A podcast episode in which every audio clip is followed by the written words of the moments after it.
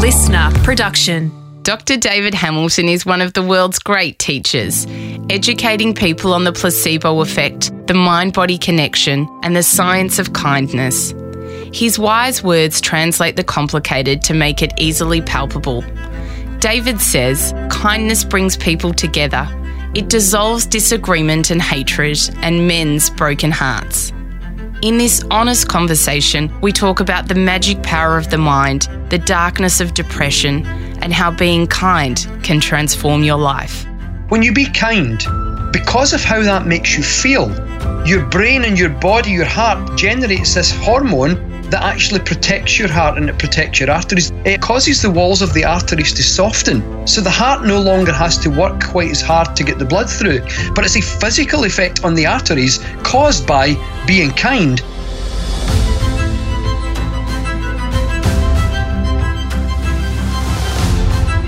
I'm Sarah Grynberg, and this is A Life of Greatness. Working as a podcast and radio producer, I have been fortunate enough to cross paths with many intriguing people who have had a profound impact on me. In this series, I share stories and experiences from the people who have brought inspiration to my life and hopefully yours too. Dr. David Hamilton is a best selling author. Some of his books include I Heart Me, How Your Mind Can Heal Your Body, and The Five Side Effects of Kindness. He grew up in a small village in central Scotland. His mum looked after the elderly, and his dad was a coal miner. David uses science to inspire, fusing together the mind, body, and spirit. I started by asking David, how did his mum's postpartum depression shape who he is today? I've got three sisters, and my mum developed postpartum depression after my youngest sister was born. So I was about maybe six or seven years old. So when I was a child, I was very aware that my mum wasn't well, although I didn't really understand exactly what that meant and what way. I remember having such compassion, like I just wanted to help my mum. And what got me into my present subject of the mind body connection was I was in the school library when I was about 11 years old. And this might sound really corny, right? But a book fell off the shelf. And it landed flat, and it was called The Magic Power of Your Mind wow. by a gentleman called Walter Germain. And I immediately had an intuition that that would help my mum. So I just took the book and put it in my bag. I didn't know as an 11 year old child that you're actually supposed to join a library and borrow books. so, so my mum still has it, believe it or not. I think that's, that's so what, beautiful. 37 years overdue or something. But, you know, I gave it to my mum. Now, it didn't cure depression in a day, but what it did is it, it gave her some tools and strategies that helped her through some of the more difficult days. It gave her kind of ways to navigate a course through the difficult days. So when I was a child and a teenager, I would regularly would hear my mum doing affirmations like, I can do it, mind over matter, it's all in the mind. And she was saying these positive affirmations that she learned from the book, really to help her to get through the difficult days. So I grew up hearing positive affirmations, so like a positive mindset, and believing and understanding the state of your mind could actually help your overall health and well-being. So later after my PhD I was working as a scientist in the pharmaceutical industry. I was immensely drawn to the placebo effect. You know, contrary to all of my colleagues who are more focused on building drug molecules, which is what I was doing at the time. But my focus intensely became the placebo effect because I had heard so much about the mind body connection from my mum. It was like, wow, this is so interesting. That's amazing. And I mean, I know that you've done a lot of research in this area, but they do say that how you grow up affects who you are as an adult. And obviously, that can all be changed.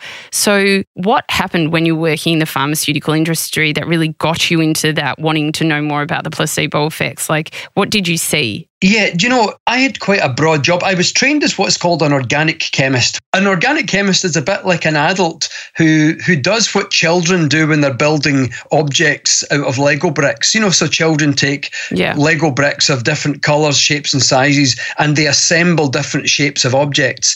So an organic chemist does exactly the same, but instead of using Lego bricks, we use atoms. So I would take carbons and hydrogens, etc. And the shapes that an organic chemist would assemble assemble would be pharmaceutical drugs. And so I got to see some of the clinical side of things as well. And I started to learn about the sheer numbers of people who were improving on drug trials receiving placebos, you know, the sugar pill. Wow. So in my spare time, I started to research that. So I would go down to the library and I'd look online and I'd look at the medical journals and pull together a lot of data. So I work predominantly in cardiovascular medicine, but also quite a lot in cancer. And one of the biggest cholesterol lowering drugs at the time, this was like a precursor to the modern day statins, and it had a five year survival rate of 80% for heart patients. But the placebo had a five year survival rate of 79.1. Oh my God. Like 0.9% of a difference. Sometimes when there's a very small gap between a drug and a placebo, it doesn't mean necessarily that the drug doesn't work. Drugs are routinely written off for that reason that they say the drug doesn't work because there's nothing between the drug and placebo. But that isn't really necessarily always the case. Sometimes tells us the person's mind is generating its own biochemistry to such a degree that it's almost doing the same job as the drug. The person's mind is so powerful, it's exerting quite a considerable effect by fiddling about with their own brain chemistry. And I found that so intriguing time and time again that after four years in the pharmaceutical industry, I wanted to really research and educate people in the different ways that we can harness our mind and emotions for to improve our health. How does it work? What does the mind do to allow someone to think what I'm taking is going to make me well? Yeah, well, I'll give you a, a very simple example that's been really well studied. If a person is given a placebo for pain, and you take a brain scan or you take some other analysis of the brain, then the person's brain actually produces a natural version of morphine. And it's the natural version of morphine that provides a pain killing effect when a person receives a placebo but gets pain relief. So, when I started asking questions and chatting about the mind and the placebo effect, my colleagues would always dismiss it and say, oh, it's just the placebo effect. But that's completely not true because it turns out that when you believe that you're receiving a real drug. Your brain manufactures its own natural chemistry that carry out the job that you're expecting the drug to do. If one person's given, say, morphine and another person's given placebo, then the person who receives placebo, their brain will produce its own morphine to deliver about the same pain killing effect. And that's obviously probably better for you, isn't it? Yeah, yeah, yeah. It's not just all in the mind. What you think and what you imagine and what you believe literally literally, physically changes the brain. And the brain changes in response to what you're thinking. Can you give us examples of that? Yeah, well, I have a friend actually several years ago. He had a very serious autoimmune disease called myasthenia gravis. And, you know, an autoimmune condition, it's, you know, things like diabetes 1, rheumatoid arthritis, uh, lupus, different things like that, where the immune system, it seems to be somehow recognizing the body as something alien. And he came along to one of my speaking events and we constructed a little visualization. The way he understood the condition was that his immune system was attacking a little very, very important chemical in the brain. Let's say it had to get from A to B, so from one place to another place. And in his imagination, the way he understood the disease is that the immune system would prevent it getting there. So he would imagine like a piranha fish that was swimming up and gobbling this little chemical each time it was trying to get from one place to the next. And that was leading to all these really serious symptoms. So in his imagination, he did this every single day for like, you know, 15 minutes, half an hour. He would imagine he was camped out with a pop gun and in his imagination, every time he saw his immune system, i.e., a piranha fish of the immune system, about to eat this little chemical, he would shoot a cork at it and hit it on the bum. And the little piranha would get distracted. It would go, Oh, what was that? And as it got distracted, the little chemical would be able to get to where it wanted to go to. And he did this hundreds and hundreds of times and completely recovered. Now, just to put into perspective, his consultant actually said, and I quote, that you are the only person I have ever heard of in the world who has completely recovered from myasthenia gravis. That's amazing. And what he was doing really was this visualization where he was preventing in his imagination that little chemical being blocked from getting from one place to the next. So, you know, I've heard so many studies of this kind of stuff being done. Why is it not used more mainstream? I think maybe these kind of things can sound so fantastical and unbelievable that it doesn't sound possible. I mean, for example, I did a few lectures now for the NHS in the UK.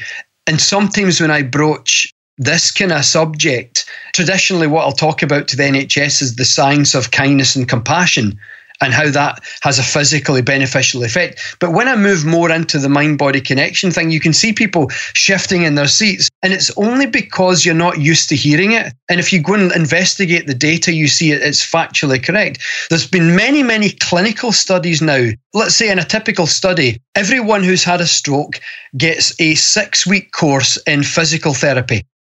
But half of the patients half of them, in addition to receiving their physiotherapy, they also do about an hour, maybe three or four times a week of visualization, where what they have to do is if to visualize, they have to imagine moving their impaired limbs.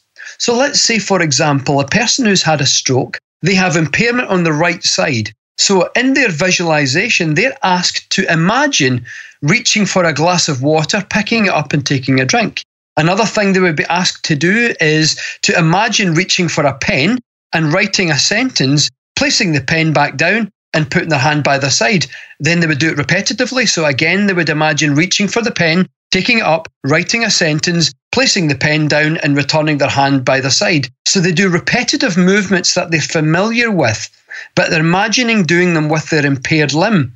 And every single one of these clinical studies show that people who do the visualization in addition to physiotherapy recover much more of their movement and much faster than the people who just do physiotherapy alone. So I think the weight of these clinical studies, coupled with some of the placebo studies, are beginning to bring the whole subject into mainstream. It's not that the stuff isn't factually true, it's just sometimes things can take a little bit of time before they get into the mainstream. And tell me, you have suffered depression and anxiety in your life. What happened that then catapulted you into obviously suffering the depression, anxiety, and then getting you to where you are now? The first time I struggled with depression, I was working in the pharmaceutical industry. And it was really just opening up and talking to my mum. I had what you call smiling depression, where you just smile and you pretend to everyone that you're okay but you're not really. And after months, maybe weeks, my mum kept calling me on the phone and saying, I think there's something wrong. Are you sure you're okay? And finally, I Mother's admitted instinct. to her. Absolutely. And, and finally, I broke down on tears on the phone and said, Yeah, I was feeling really low and depressed. And she says, Right, okay, you're coming home now. And for me, the recovery from depression began on the day that I allowed my mum to care, which is opening up and not bottling up my feelings inside by finally admitting to someone that this is how I was feeling and at the same time then allowing my mum to care. So that was a fantastic catalyst for me. I mean, knowing what you do now, why do you think that that depression happened? There's different triggers for depression for different people. Now, looking back with hindsight, I'm very sure I know what my trigger was. And it was a deep growing dissatisfaction with my life mm. and feeling like I was kind of stuck. I was very successful in science in the pharmaceutical industry. I was earning a lot of money for my age and I was moving up the ladder really quickly. I'd been promoted up and across the company, but it wasn't what I was supposed to do. I knew in my heart that what I do now is what I'm supposed to do. I knew that I was supposed to write books and teach and, and speak. And just feeling that there was such a gap between what I was presently doing and what I believed in my heart I was supposed to be doing. And I think looking back with hindsight, I would say that is the cause. Towards the end of my improvement, I actually made a clear decision that I was going to leave the pharmaceutical industry and go out on my own. And everything changed from that point. So I think it was for me that growing feeling that my life was going in that direction, but it needed to go in another direction. Now, depression for different people can happen for different reasons. That doesn't mean that's how it is for everyone, but that certainly, I think, is what it was for me at that time in my life.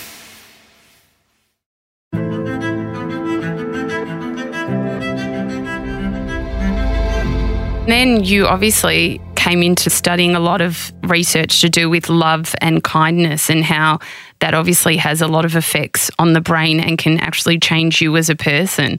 Can you explain how that's done? So, one of my favourite areas of research is the science of how kindness and compassion has a physical effect. For example, it's almost the opposite of stress. Physiologically speaking, the opposite of stress is the physical conditions created by a feeling of kindness. Because, for example, when you feel stressed, it's not a situation itself that generates the physical conditions of stress in the body. So, when I say the physical conditions, you know, most people have heard of adrenaline and cortisol. So, these are your stress hormones. But the stress hormones get created because of how you feel. It's not the situation itself. I mean, for example, two people could be sharing a car ride together and they get stuck in traffic and one of them feels stressed because they're not going to get to an appointment on time and the other one feels quite relaxed because there's nothing they can do about the situation. So one person will have high levels of stress hormones and the other person will have none. So it's not the situation that's causing the stress hormones in the body it's how the person feels about it. So in other words it's feelings of stress that generate stress hormones that create physical conditions of stress in the body. The reason I'm saying that is because when you be kind to someone and you really mean it, and it's important that you mean it, it generates a feeling that psychologists now refer to as elevation. And it's a feeling of kind of warmth or connection or or you know generosity or gratitude or expansion it's any one of a number of nice feelings that you might associate with kindness and elevation, what that does, instead of producing stress hormones, it produces what I call the kindness hormone, which is also called the love drug, the cuddle chemical, the, the hug drug. There's a number of different names for it. And it's the hormone oxytocin, which is well known as a reproductive hormone and it plays a role in breastfeeding. But it's also a very, very important cardiovascular hormone. Basically, what it does is it protects the heart and it protects the arteries. So, put this into perspective. When you be kind, because of how that makes you feel, your brain and your body, your heart generates this hormone that actually protects your heart and it protects your arteries. It actually parks on the lining of the arteries. It causes the walls of the arteries to soften. And as they soften, the arteries expand in size so the heart no longer has to work quite as hard to get the blood through. But it's a physical effect on the arteries caused by being kind because of how that makes you feel. Just like there's a physical effect on the heart and the arteries caused by stress. So this is what I mean by kindness is physiologically the opposite of stress. You also talk a lot about the science of self esteem. How does that work? Yeah, the science of self esteem. My research into this began on the day I had an anxiety attack at the side of the stage. So I was about to go on stage to about a thousand people to give a talk right after the late Dr. Wayne Dyer. And, you know, the anxiety attack wasn't really to do with the fact that I was nervous about speaking because I'd given plenty of talks in the past. The anxiety attack came from a feeling of such low self worth it was almost like there was a little voice inside me that was saying, you know, who do you think you are? You're from that little village in Banknock. You know, you're rubbish. You're nothing. And I actually had a flashback, a memory of being at, school when I was a six or seven year old child, and teacher had reprimanded me for not bringing money in for a school trip. All the other kids had, but I didn't bring it in because my mum and dad were really poor. I'd heard my mum crying the night before over money. So I didn't ask her for the money because I didn't know the value of money. And she set me apart from the class.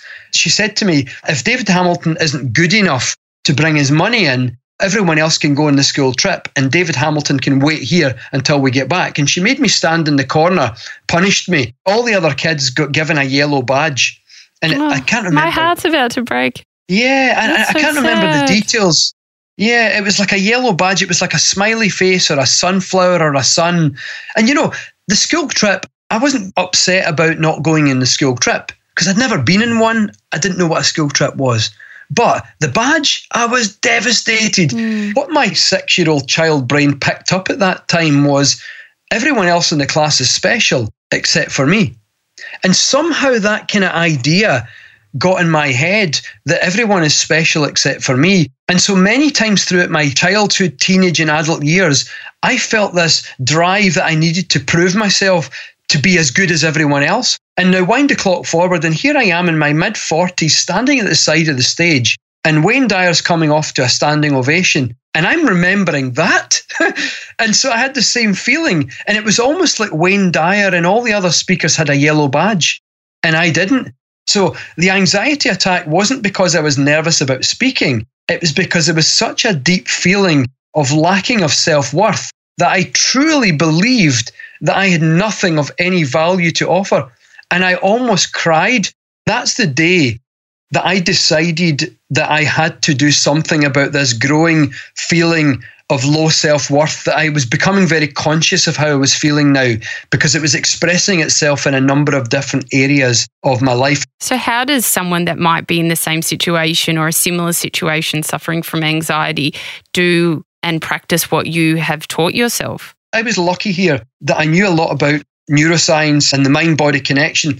Often I'll talk about how the state of your mind can cause a physical effect in the body. But to the same degree, what you do with your physical body can also feed back into the brain and affect how you feel. If you learn, teach yourself to maybe stand in a way or walk in a way that says, I have an inner sense of worthiness and value, or, you know, I love myself just as I am. Anything positive like that that makes a statement of your own worth but wear it on your body, you know. So hold your shoulders the way that you would want to hold your shoulders, hold your face, your head up high, and practice that. Because if you practice a movement repetitively, you wire it into the circuits of the brain. A professor called Alvaro Pascual-Leone got volunteers to play five notes on a piano repetitively for two hours on five consecutive days. And he found that the region of the brain connected to the finger muscles had grown like a muscle by a factor of, you know, 30 to 40 times. So I knew about that research. So what I did relentlessly throughout the day, and I mean relentlessly, as often as I could remember to, I would correct my posture and literally wear on my body a posture that's saying, I have an inner sense of worthiness and value. When you adjust muscles to do with posture that affect how you feel, then you also wire the brain in the same way. But as well as wiring the brain in the same way, you're also affecting in a more seemingly permanent way how you feel about yourself. So somewhere about, you know, six weeks ish, give or take a few weeks, I had the tipping point where I literally felt completely different from how I'd ever felt in my life before. And it was like an alien feeling that I'd never really had before. And I realized it was the repetition of adjusting my postural muscles and literally wiring into my brain a different feeling about myself. So that for me was bordering on life changing the power that says, I have an inner sense of worthiness and value. That was probably the most important thing I ever learned in my self love project. That's amazing. David, yeah. what do you think your life's purpose is? You know, I cover quite a lot of bases in my book. So I've written obviously a book called I Heart Me on the science of self esteem. I've written a couple of books on kindness. I've written a few books on the mind body connection. I've even written more metaphysical books. And the single thread through all of that stuff is I think my purpose is as a translator in the same way that maybe a language translator maybe translates from you know French into English or German into you know Spanish or something, I kind of feel that my purpose is to translate science that's helpful to people into everyday ordinary language that people like my mum and dad can read and understand and then use that knowledge to improve their life, to improve their health. You don't have to be qualified to read any of my books. I literally break it down into really simple elements, stories, simple explanations of how things work. But I also translate the other way in explaining to maybe skeptical people in the mainstream or even scientists that there's something really valid in all of this stuff. What do you think the purpose of life is? I've got a few answers to that. I would say a main purpose of life is to learn and understand who you and who we really are. You know, to come to maybe a spiritual understanding of that which you are. It might be that the answer to that question is that that which you are is not inside your skull. It's not a product of brain chemistry, but that which you are is something that transcends space and time. But I would say another purpose of life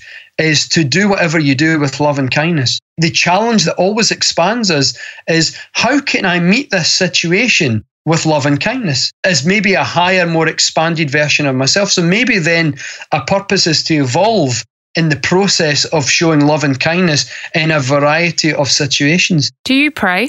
Yes, but perhaps not in the same way that a lot of people pray. I don't necessarily pray to a person with a beard and a white cloud.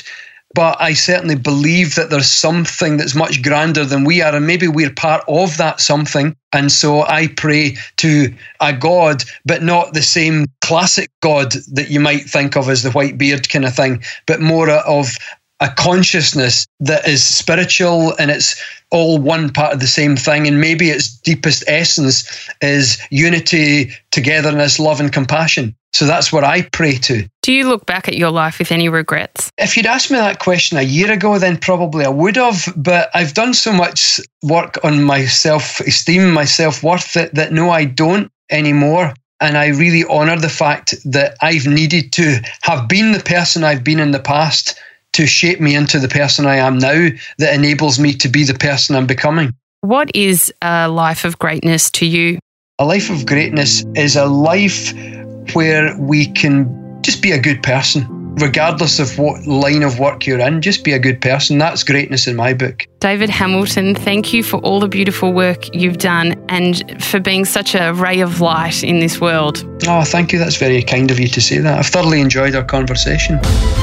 If you've enjoyed this episode, then I'd love you to join my community on Instagram at Sarah Grynberg, where we post videos and behind the scenes footage of each recording.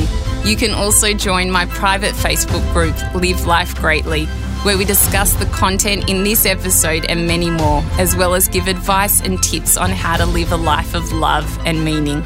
To purchase my ebook, Finding Greatness, head to sarahgrynberg.com. And if you love what you heard, then we'd love you to hit subscribe on Apple Podcasts or your favourite podcast app and leave a five star review. It will help us share this wisdom with others. A Life of Greatness's executive producer is me, Sarah Grynberg. Audio producers Matt Nikolic and Darcy Thompson. Special thanks to Grant Tothill for bringing this dream to life. For more episodes, search a Life of Greatness podcast, download the new Listener app now, and listen for free. Listener.